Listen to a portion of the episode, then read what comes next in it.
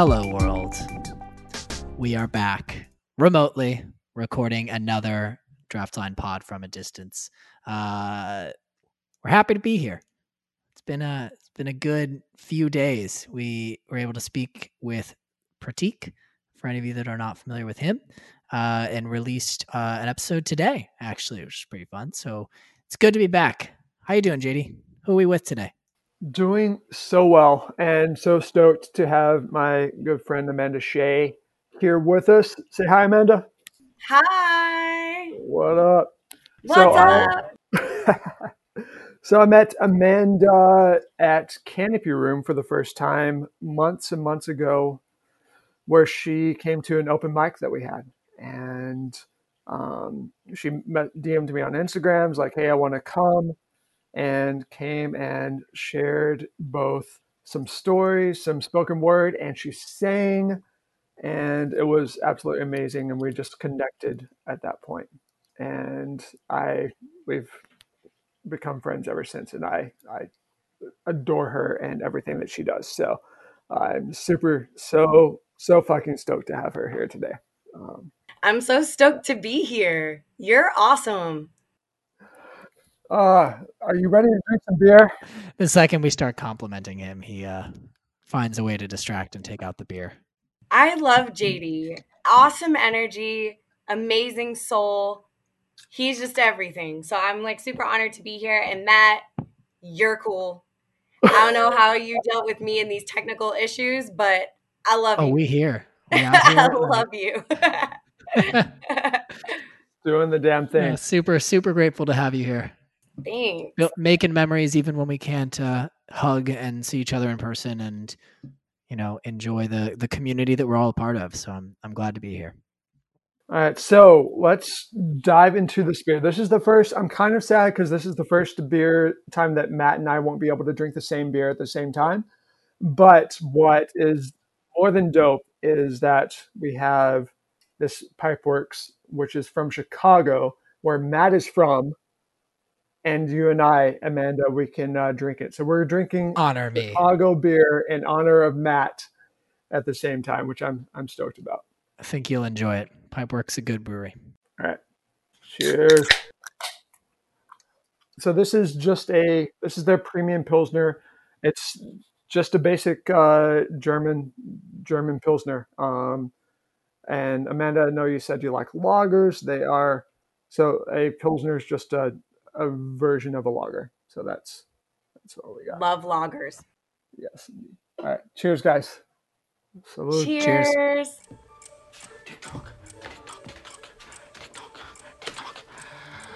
Oh, that's good.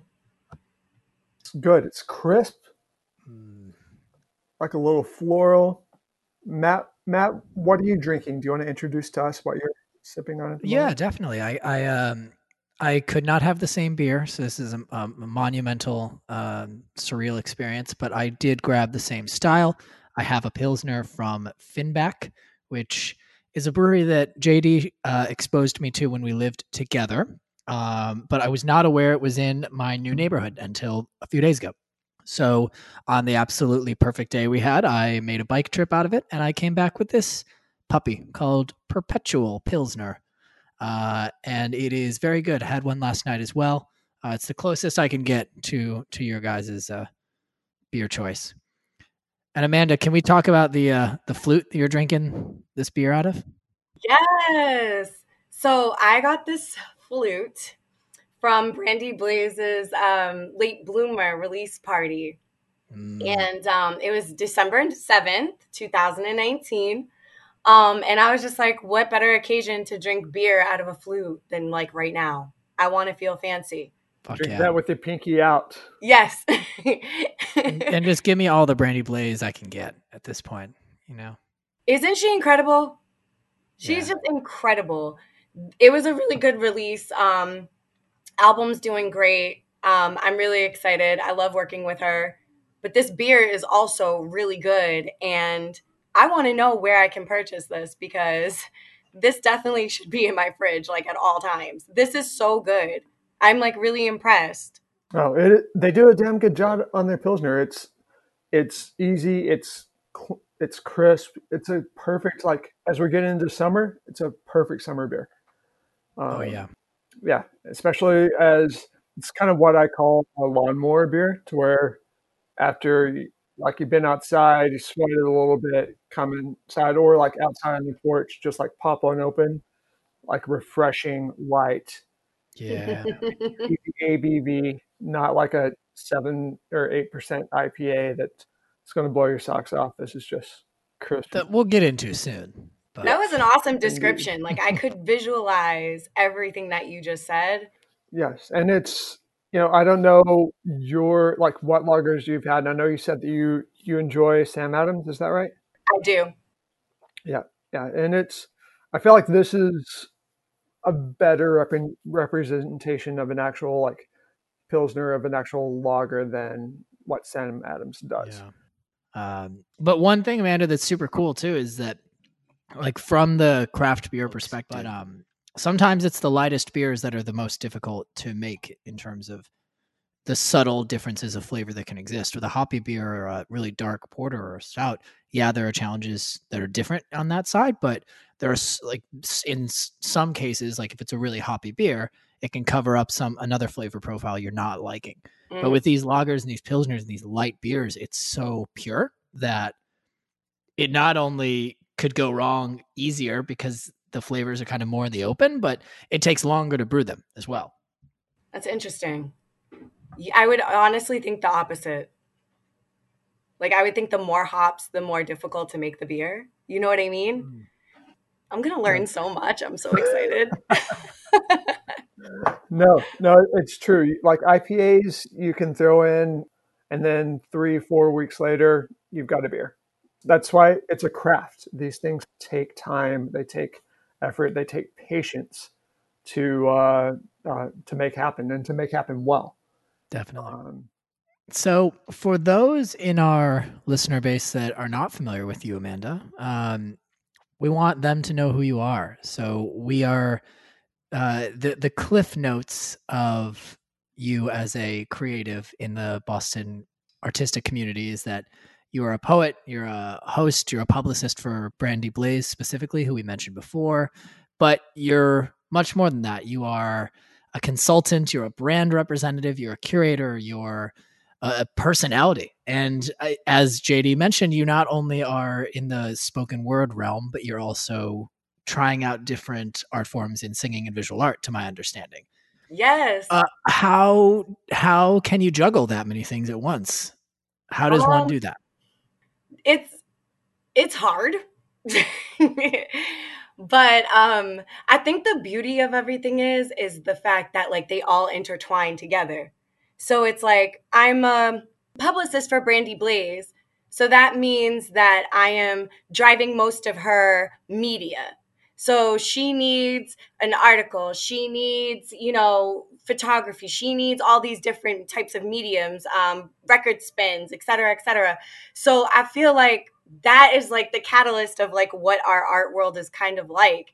We still, even though we create the art in this incubator stage, we still need these different platforms and outlets to get our work out. So being a host is a beautiful thing because not only do I love people, but it's just a really good way of me, like, being able to verbally promote other people and other artists that are in the community. Yeah. Being a spoken word artist is amazing because I write a lot. I write a lot. So it allows me to, like, get my experiences out through the spoken word aspect of it and the performance space.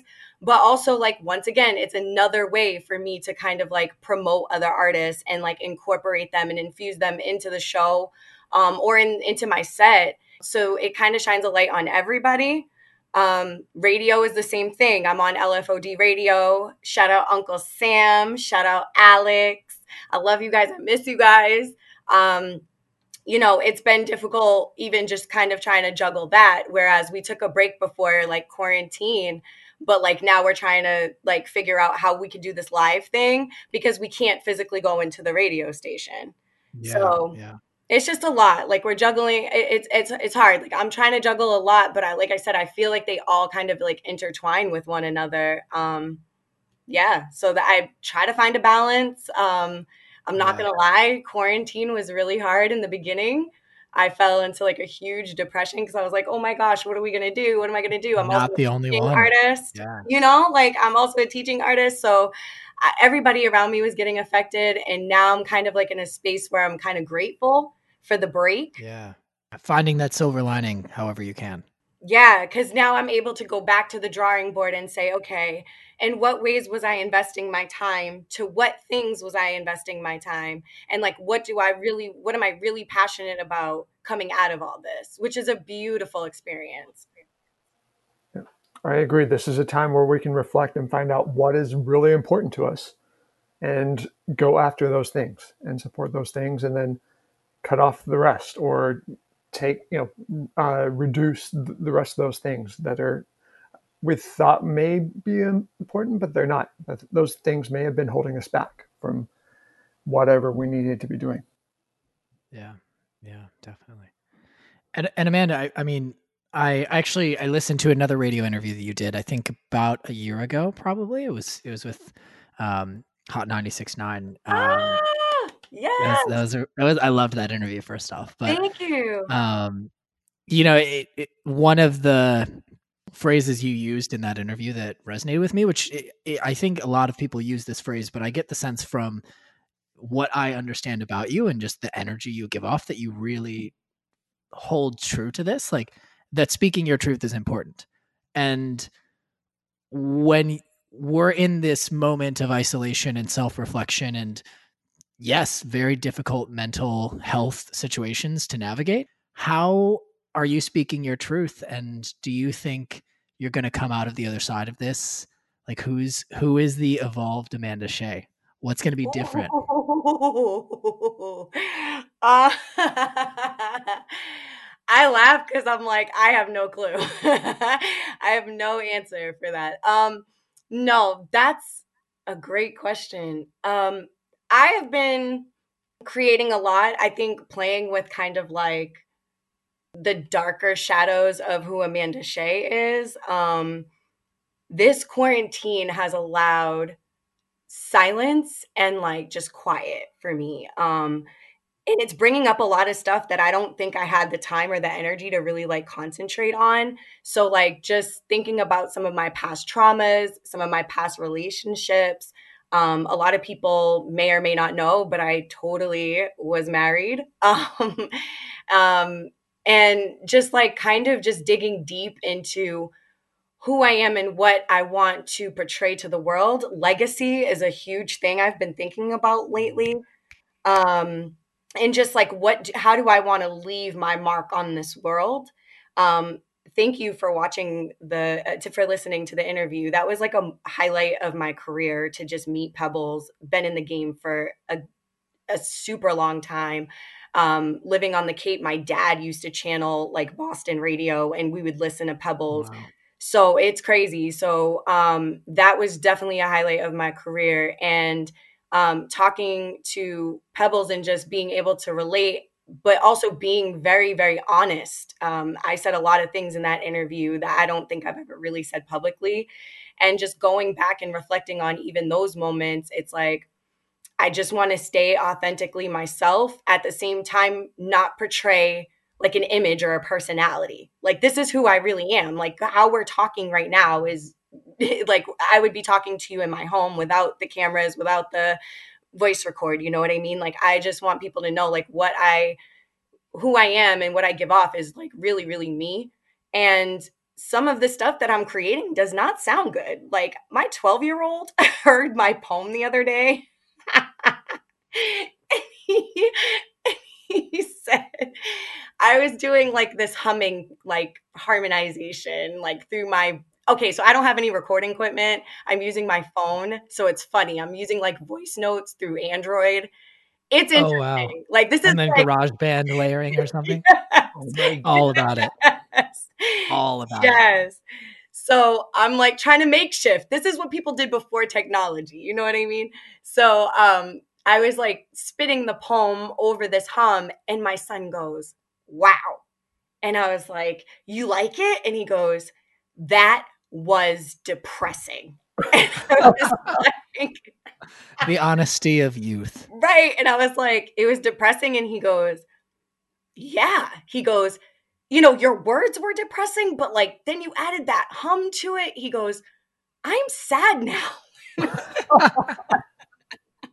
And I was like, we laughed about it. It was funny because we laughed about it because we felt that energy because like the room changed over. Like we felt it. Yeah. But we like laughed through it. And I was like, well, I don't want to make you sad. And he was like, well, then you might have to change some things about that. But that's what I feel. Like I'm kind of sad. I'm talking about how COVID has affected me personally. I struggle with my own mental health issues. I definitely am very, very open about having depression and struggling with depression and struggling with anxiety and social anxiety. I'm very open about that stuff. Before this quarantine, I was told I needed surgery on my neck, which was really interesting. I have some dislodged discs in my neck that are putting pressure on my spine. So it was like getting hit. And I just started writing stuff that I'm like, I wrote a poem like maybe 20 minutes after I got the results, after like crying my eyes out. And I read it to Brandy, actually. And one of my other really good friends, Free. And they were like, oh, legend. Amazing. Yeah. I mean, you have to kind of write, like I'm a writer that writes from like feeling. So if I'm feeling something, I'm going to write about it. So I think when I emerge out of here, people are going to really see like, maybe not just like always like the nicer side of like the poems that I do. Maybe they're going to see like just a different complete side of me and maybe be shocked by it. Maybe not. But I'm very in experimental stages right now with just like trying vocals and trying to infuse production and live instrumentation. I even have an opera singer like in one of my poems. Like I'm just really just trying to capture sound and like capture the feeling of what I've been going through. That's beautiful. When I hear this, it just reminds me of, hey, we're all going through this dark time. And it's hilarious about your son, but it's also like, there's a reason why I listen to the national and sad music quite a bit, because sometimes like you just want to listen to sad music, you know? Definitely. Seriously. So yeah. And like, not everyone has the ability to express themselves so tangibly through art, you know, like everyone has their way of expressing themselves. Right. But not everyone has the, whether it's natural abilities or the tools at their disposal to do so effectively through a poem or through a drawing, you know, and that's right. Having that ability is not only a gift to yourself, but it's a gift that if you do choose to share it out in the world, I know will help others. Thank you. The shadow work is not pretty though. Like we hide so much as human beings, like that we have like the ability to oh my gosh, I can't even say the word. The beer's already getting to me. Carpe diem that shit. There it is. There keeping that shit. I can't even say it. Like why? The beer's already got me. We have the ability to kind of like blank out like really tragic moments. I mean, I watch a lot of crime shows. Like Netflix binge watching has kind of been a thing. Like, gotta do what you gotta do. And they say it, they're like, when you witness something really, really tragic, or you're going through something really, really tragic, like the brain has like this ability to tell the body like what to do to kind of heal itself really fast and like make sure like you're okay.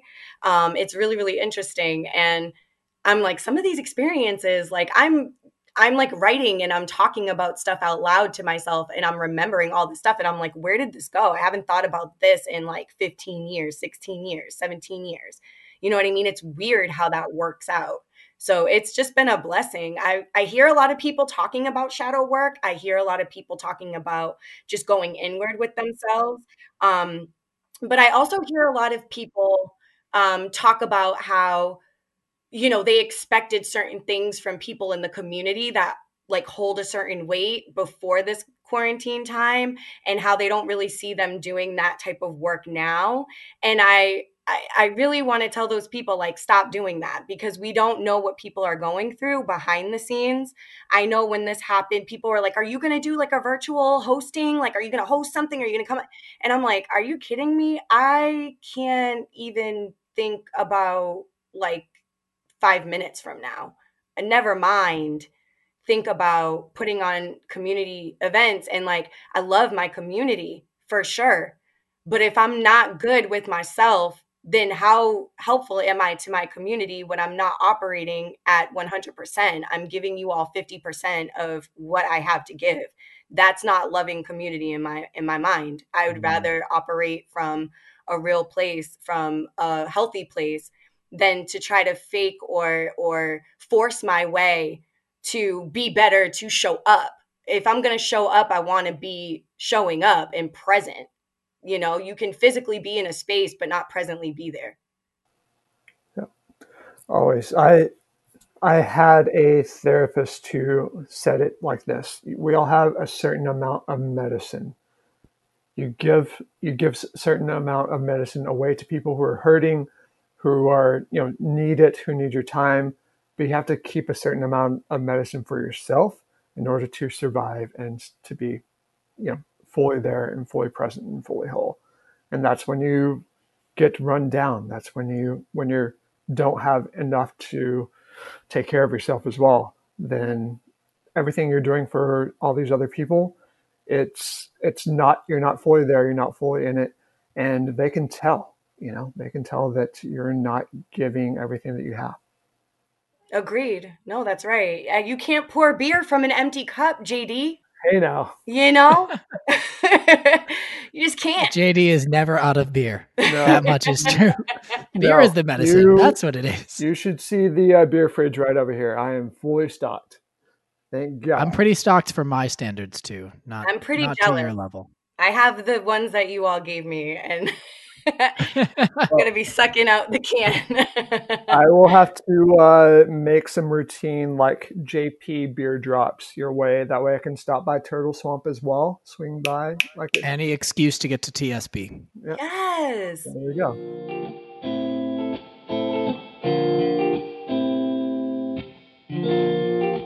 We'd now like to bring you in on a portion of our stream that we hosted via Instagram Live. You'll hear a performance, but first, JD and Amanda have a taste of Lupulo, a dry-hopped pils from Maine's Oxbow Brewing Company. Let's go. Ooh. Cheers. Salute. So we've been chatting with Amanda for the last like half hour or so. She's been amazing, and we are going live, going to taste this beer from Oxbow. And then I think, Amanda, you wanted to share a little performance or two with the audience. Is that right? Yes. So I've been writing a lot, like I was telling you, and this is kind of new. Well, it is pretty new. I've performed it once. Shout out to If You Can Feel It, You Can Speak It, open mic. They're actually doing it virtually now every Thursday. So instead of once a month, you get them 4 times a month. So I performed it there, but I'm going to perform it here with y'all. Okay. So this is called Artist. He painted me. I was the canvas. Dull and lifeless, stuck in redundancy, I was blind. He showed me colors. Taught me to see how bright my future was with or without him. I couldn't let go. God gifted me with a talented artist whose brushstrokes awakened my spirit art. Our glass house would be shattered by envious stones we threw from inside. To preface, our museum was full, fragile, carried heirlooms we never historically recalled but would soon uncover. The facts remained in pieces of the desecrated artifacts, so we dug deep. This unrequited love is timeless. He fed me, he uplifted me out of graves of atrocities and triggers. I should have warned him. It was in fact my baggage that would lead us into abandonment. He was too shy to acknowledge my cries or call them out. He called me art. His motif, Feeling like a Monet fraudulent, like a thief in the night he stole my heart, afraid he'd leave it on the dock, its precious cargo. That's when it began, the deconstruction of us. How could art be destroyed? My Michelangelo, chiseled. I carve out his figure with my fingers every night, lay with his body as though it were priceless, gripping so hard but gentle so he doesn't break, leading me to hold on for too long. I wasn't willing to let go. God sent me him in his image. How could I not keep him, my caricature? May he stay on my keychain to forever unlock this love we share, but art changes forms. He formulated a sentence I couldn't comprehend. I turned and said, I can't do this no more, knowing I could but didn't want to face the fate of him traveling abroad, overseas. All my life I've swam. His waters to freedom were too abrasive from my arms. My backstroke isn't developed. The photo of us is now blurred. The shadows can't bleed through the contrast of my past relationship, abusive, dark. His light dimmed by my past aggressor. Distrust loosened the soul of our foundation. Our union is now desecrated. Burying it was too painful, so I left a tombstone to revisit the spot of where he started painting me. Nourishing me with the basic lessons of writing music notes he rapped, fills my memory. He rapped me with instrumentals, told me I was capable of creating a world I wanted to see, but I wasn't confident, to build my ideology of a perfect place, so I lost him in the same space he helped find me. Fuck. I don't know if people can still hear me, but that was so fucking good. I could hear every word, and that was like I have goosebumps. Thank you. Thank you. I don't understand that. Like, where does that come from inside of you? Because I write, I have my own things, but that's like just for me. I don't share it very often. I journal a lot as well, but nothing like that and what you do. Where does that come from, and how did you is it just a lot of practice for you, or is it something that just flows from your soul? You should have never told me that you write and you barely share it, because now I'm gonna hound you. So the jig is up. Thank you. It comes from honestly lots of pain, to be honest with you. I had a very public relationship, and I never spoke on why that breakup happened. People would ask me so what happened? And I would always give the cliche answer of we just grew apart. The timing wasn't right. We're both artists. Right. But I'm telling you, this quarantine is digging up some stuff, because I was laying here one night, and as I said earlier in the podcast, I really write off of emotion. So if I'm really happy, which is interesting because I haven't written anything really happy to my standards, but when I'm upset or I'm in a space or I'm in regret or sorrow or even grieving someone, I'll try to write, and it just flows out. I'm a very visual person, so I see the image in my head. I remember the memories, or I see an image, and I write off of that. But yeah, that's exactly where it comes from. Just being reflective. And that night that poem came out, I was looking at pictures, and I was actually organizing my Google Drive. Interesting how quarantine gives you enough time to do that. Yeah. And as I was organizing the drive, I ran across a photo shoot that we did together. And it was absolutely beautiful because it was paint. And I remember it was a really good experience. So all these memories of the relationship, of the shoot came flooding back. And that's why I think the first line came to me. It was he painted me dull and lifeless. I was stuck in redundancy. And those bars really come from, or those lines, I should say. I always talk like I'm a rapper, but I'm not. But those lines come from exactly that. He painted me. And when I said dull and lifeless, I was dull and lifeless. And I was stuck in redundancy of societal program of telling me how to live my life. And the fact that I have two children who are now teenagers at this point, you know, that I'm supposed to get married and buy this house and have a career and do all these things by societal terms that would grant me this ultimate happiness, because family is everything. And family is everything. However, not everything is always like how you plan it.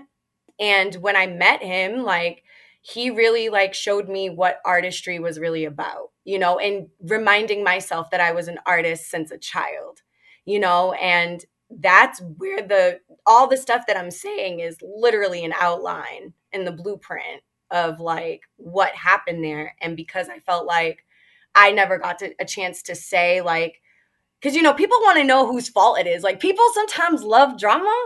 So they'd be like, oh, so what happened? I'm like, I don't have a scoop.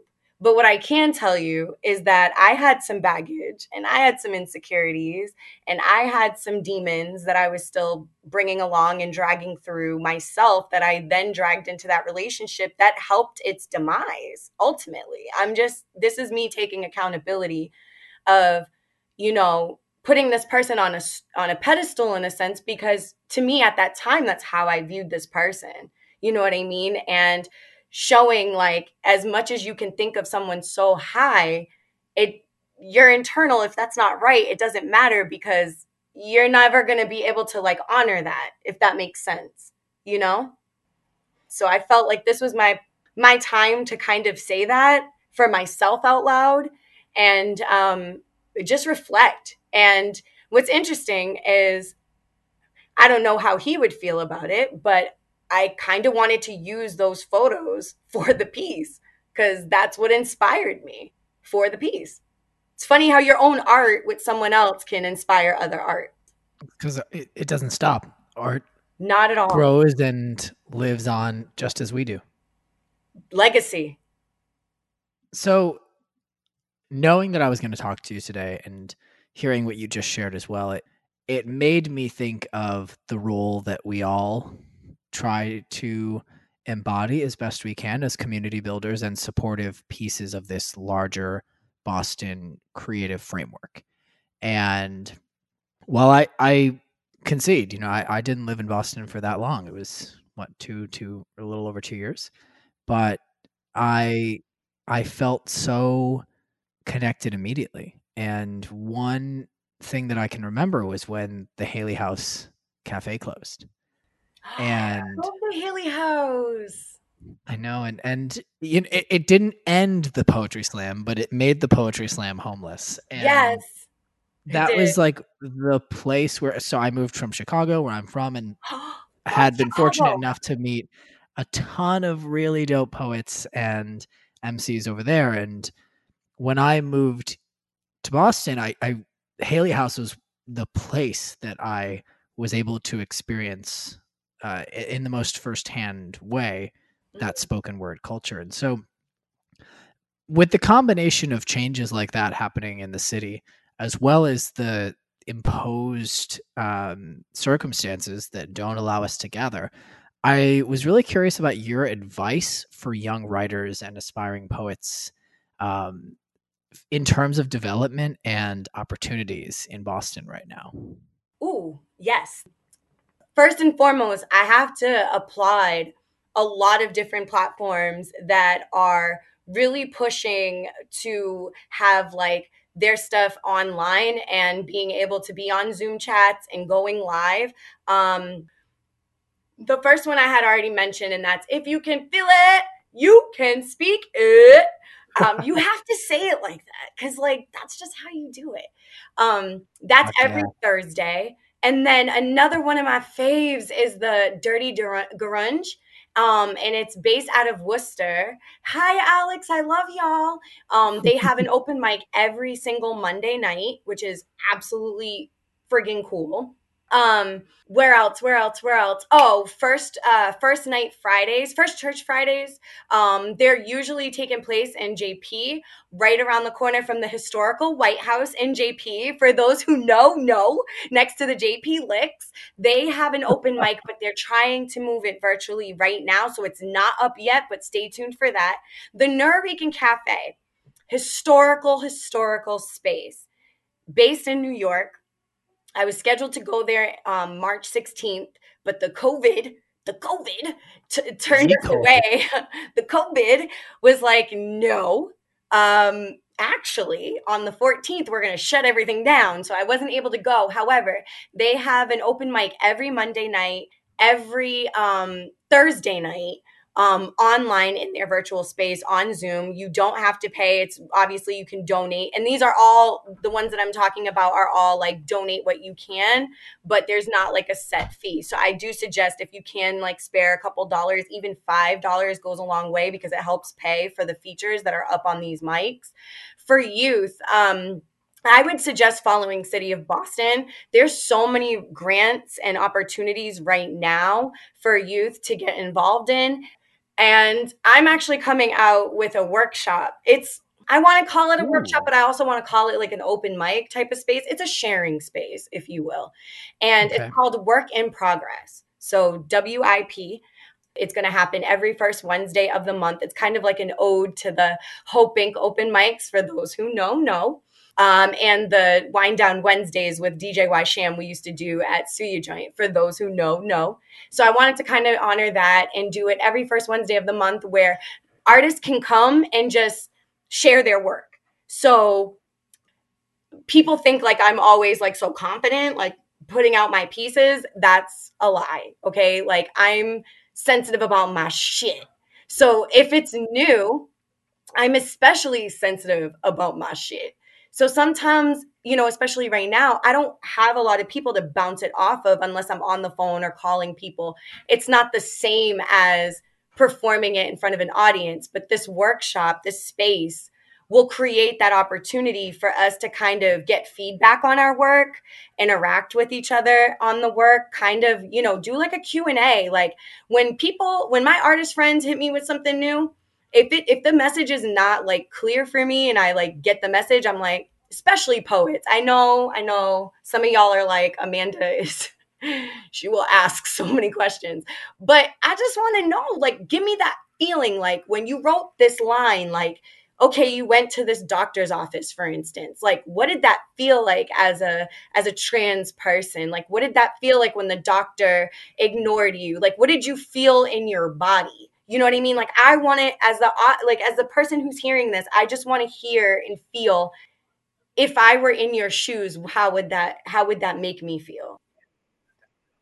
So that's happening. So if you have any youth or anybody that would be interested, June 3rd, we're going to be ramping it up. And I say we like it's a crew, but it's really just me like putting it on, but it's we as a collective. Well, let's find you a crew or we're all the crew. We're all in the crew. Like yeah. I, if not, it would just be Amanda's work in progress and it would be me by myself with myself. I don't know.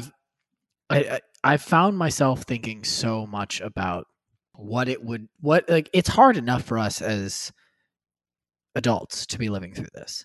Yeah. But I feel so much for those that are studying right now or are about to go to university. And like, that's already such a vulnerable state of mind in which you're trying to shape yourself. And the world around us is imposing such unprecedented circumstances. So that's really why I wanted to dive into that. And that was like the guidebook, the comprehensive guidebook, and amazing that you're launching that. That's so great. Thanks. As you're talking through that, I think about the legend, the one and only Kat Morris. Oh my gosh. I think about Kat Morris. Year 4 of BAMS Fest, in which you hosted a few years ago, in which I was very fortunate enough to volunteer at for a few years. It was building so much momentum as a free, family-friendly festival, lifting up artists of color in the city, in which the very structure and culture of the city was founded on various forms of racism through every level of society, right? So talk about it. We have to. And that still exists today. That's why Oompa at the Sinclair was a big deal. That's why Cliff Notes at Atwood's was a big deal. So, like, I am really curious about, like, what your take is on the Boston music community as a whole in terms of artist equity and opportunity. And frankly, like, almost what's hooked you? You know, I understand you grew up in the Cape, then you were in Providence, and you were in South Carolina, and then you came here and you've been here for over 10 years. So, like, what hooked you and kept you? And what do we need to work on, especially right now while we're all inside and thinking so introspectively? If you would have asked, I know it's like 12 questions. No, but it's cool. I caught them all. I caught them all. It's like Pokemon. I caught them all. If you would have asked me this question probably like 8 years ago, I probably would have had a very negative response. I feel like right now where we're at and what's hooked me, I came here in 2006. Even though I've been here for like 14 years, y'all, in August, it'll be 14 years. Wow. I can't claim Boston still because I didn't go to high school or middle school here. It's so true. It's crazy how the people here still have their same high school friends, the same middle school friends, and they stay together forever. No, they are dedicated, okay? They're like, nah, you can't claim Boston if what middle school you went to? What high school you went to? Yep. Like, oh, you went to college? You a transplant. Like, yep. You ain't really from here. And it's fine. Like, I get it. I still rep Boston on my back like I'm from here.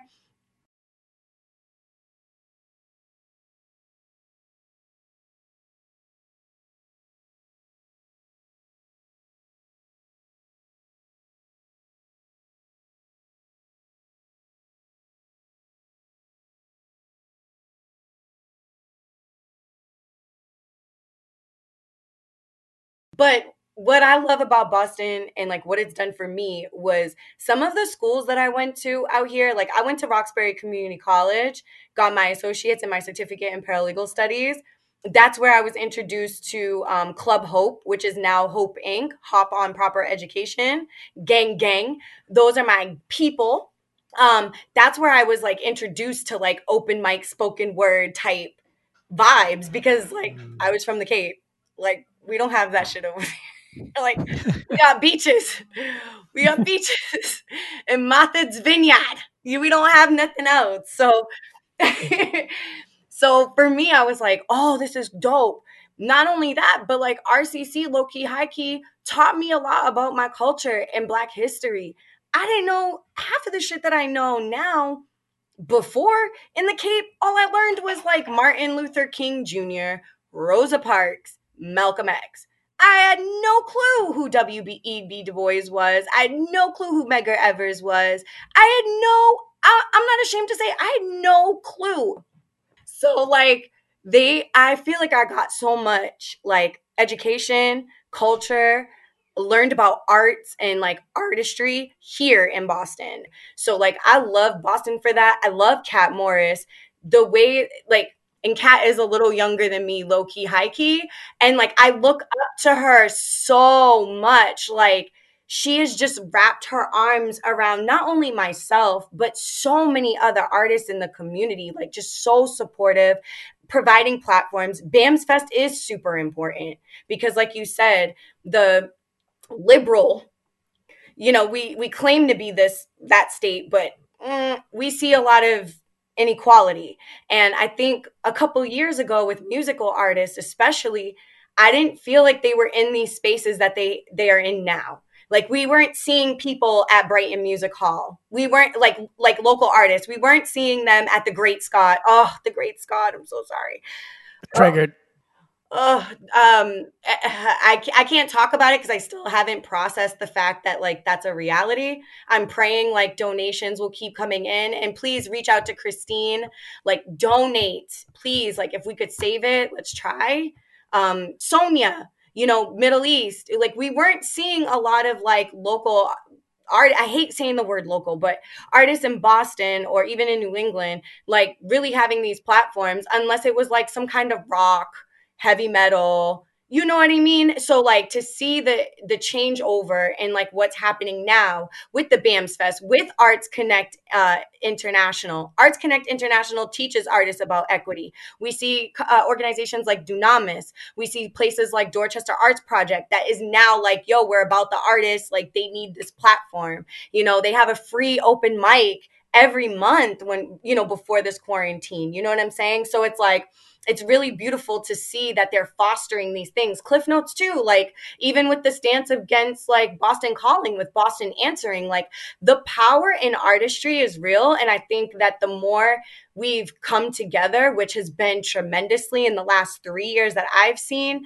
you know, if we keep doing that, the more opportunities we're going to be able to create and more doors we're going to be able to bust down in. Like 3-4 years ago, if you told me that artists had an opportunity to perform at Isabella Gardner or MFA, like look at what the Friday night, late nights, you know, what we're seeing now is like, yo, we deserve to be in these spaces.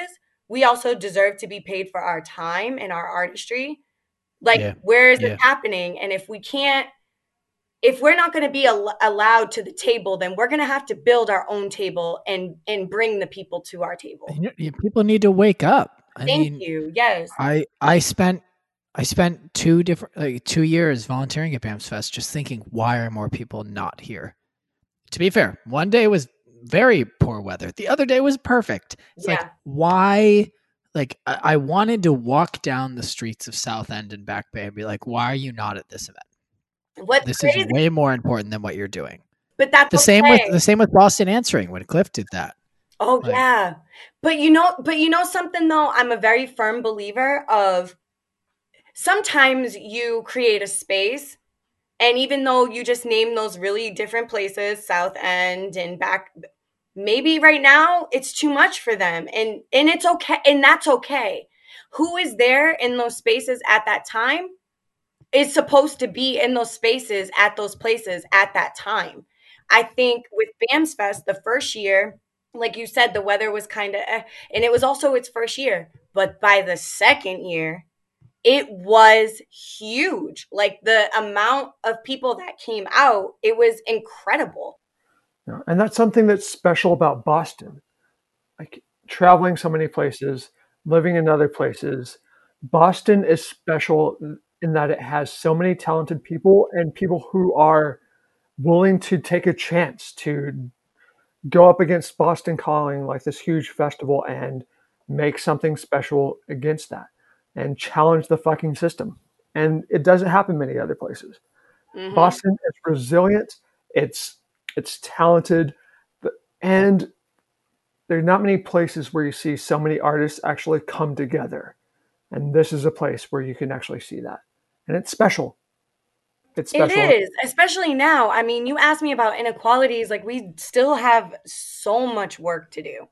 Like, there's still so much work to do. We need an abundance. We need a connecting driving force. Like, where's our pipeline or our bridge? What I've been hearing a lot lately, these keywords, the bridge to other cities. Let me speak for myself. My target audience is not just Boston. Amanda Shea's target audience is not just the people in Boston. It is global, international. I want to reach as many people as possible. So as much as I love my city and, you know, they support me and hold me, I also know that I may have to leave and go other places to also branch out. But I don't want to leave the city. You know what I mean? Affordable housing is a thing. We should be talking more about artist housing and artist lofts so that artists who are really full-time artists or part-time artists don't have to work like 7-8 different side gigs to be able to afford the market rent here. And then they're forced out because they can't, like, who can afford $2,000 on their own without roommates? Like, it's just crazy. Like, I don't want to have to move to somewhere else to feel like I've made it or I can make it in a bigger impact, because Boston is still in its incubator stages as far as like providing stability for artists here or even low income housing. Like, we need more of that, and not more gentrification, and not more like corporate buildings, and not more, you know, condos. If I see one more condo, I'm going to like cry, because like, who can afford those? Seriously. I have 20 things I want to feed into with it. But what it comes down to is banding together as a community and understanding where your energy is best spent, you know? And I think that the Boston music community is very lucky to have you. And oh, you know, thank you.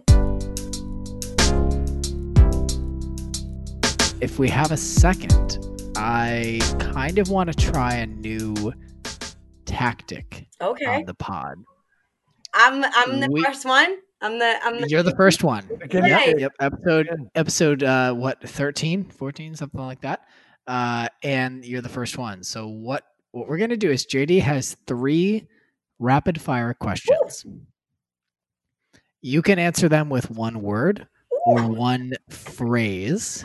If you really need a phrase, but you're a poet, so maybe you'll be able to do the word, but like one word or phrase. Okay. And you can take a few seconds to think, but like, otherwise you got to be pretty quick. Okay. Woo. You got this? You ready? I'm ready, but I'm like, it's not fair. I had some beer first. Okay. All right. Number one, give me your most underrated MC in the city. Oh, there's only one. I can only use one. Just one. Oh no. Oh, well, Lance Jackson. Oh, no. Tayshaun Taylor. No, both of them. I don't know. All right. Shout out Lance Jackson, too, because I fucking love Lance. He's amazing. I love Lance Jackson. Yep. Next question. Number 2. This actually comes from Brandon Johnson, which I know that man. He's an amazing dude. I love Brandon. Hi. All Things Harmony. Oh, man. So if you had to identify, and this comes from your Instagram story from last night, actually. So if you had to identify with the music of any decade, what would it be? Oh, no. Oh, there's no skip. No, there's not. Skip. Nope. All right. Oh, my God. Nina Simone is like just playing in my head, but we just did 90s yesterday, so I'm gonna say okay, 90s. Okay, keep going. I'm gonna 90s it is. 90s. All right. What's your go-to quarantine food? My go-to food in quarantine? Oh, yeah. Coconut cake. Yes. What? Are you making coconut cake all the time? Where are you getting this? Okay, so first of all, you're trying to you're trying to put me on blast over here because I'm not a baker. So I've been store buying the coconut cake. It's from Entenmann's. It's so good. It's like in the frozen food section, and I gotta like wait for it to thaw sometimes just so I could cut it. But it's the thing ever. Give me that. All right, so coconut. Good. All right, so I'm gonna have to go and get some coconut cake. Shit. Yes, please. When you bring me the beer, I'll give you the cake. Deal. Exchange. Done. Yes. Done. Legal. Yes. Amanda, can I just say that my phone has been, ever since we posted that you were on the podcast, my phone has been blowing up because people love you and you are a fucking light in the city. So please know that there are so many people on this fucking thing who've been shouting you out and being like, we cannot believe that she is on here. We love her so much. She's amazing. People fucking love you. You are a light. And I know that earlier we were speaking about you like riding in darkness, but you are joy to so many people. So please know that. Please don't stop because we love you so much. Oh, I love you guys. First of all, thank you for sharing that with me. Okay, so now I'm like tipsy and emotional. This is not good. I'm gonna go write a piece after here. Thank you for sharing that. I think to be completely transparent, sometimes we don't know that part. You know, we just, I speak for a lot of people. I speak for, well, I don't want to speak for anybody, but the Kat Morrises of the world, you know, the Valerie Stevens of the world, the Nina La Negras of the world, like, you just sometimes, and I'm missing so many people, but like, you sometimes just never realize like the love that people have for you. You just kind of just keep going, you know, like you just want to exude everything you have in these people, because I'm only a light because it's a mere reflection of like the people that I love. Like I am only, that is it. I'm just a vessel, you know, and my purpose on this world, in this world, is to be supportive and help people get the encouragement and the inspiration to just be their best selves and be their better selves. I love every single person. I tell people I don't even know that I love them, because we just got to get back to humanity. One of my favorite philosophers is Immanuel Kant, and he has this philosophy called utilitarianism. And it's about doing what's best for the greater number of people. And I've always tried to live my life like that. Like, if that means I have to sacrifice myself to make sure that all these other people can be seen and heard, like, I'll do that. If that means I have to go up on stages sometimes where, you know, to be honest, like at the Oberon performance I had in March, I had a whole anxiety attack. Like, if I could do that and like still push through that, and somebody in the audience be like, yo, I felt that, like, you spoke what I was going through, or yo, like, I write and I just want to go up there and perform. Like, it, I just want to give love. Like, I love Bob Marley. He's my birthday twin, February 6th, Aquarius. Wow. And like, it makes sense to me, you know, like, Rastafarians and that culture are really about just spreading love and truth and educating the people and upliftment of the people. That's all I'm trying to do. And like, if people gravitate to that, that's a beautiful thing. And even if you don't like me as a person, that's okay. Like, it's all right. At the end of the day, though, I think you will still respect me for the way that I move. You know, you may not like me personally, but you'll respect like the movement and what I'm trying to do. So I'm just really like a reflection of my community. Yeah. Well, Amanda, thank you for being here with us today. Thank you for having me. Yeah, it is an absolute pleasure. We could have talked for like 5 hours, maybe an entire day. We probably could have talked for 24 hours if we wanted. I mean, y'all got my number. I'm always down to chat. Like, we don't have to record it. But if you want to record it, you could. 24 hours, and we're gonna live stream some of it until it cuts out. I will send you some voice, like, Android messages. We can do that. Yeah. Well, but no, like, for me especially, like, and like, you and JD have been able to connect so deeply, like, through Canopy Room and just that magical space. And you and I haven't been able to do that as much to this point. So I'm incredibly grateful and honored to have this conversation with you. We're excited to get this shared out to the world, and to everyone who's listening, support this fucking woman. Thank you. Support it. Thank Did you. It's support all the shit podcast. Support the fucking podcast. DraftLine Pod is amazing.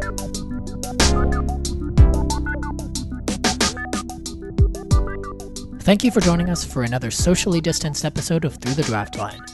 Our logo is designed by Heidi Geist, and our theme music by Tim Hall.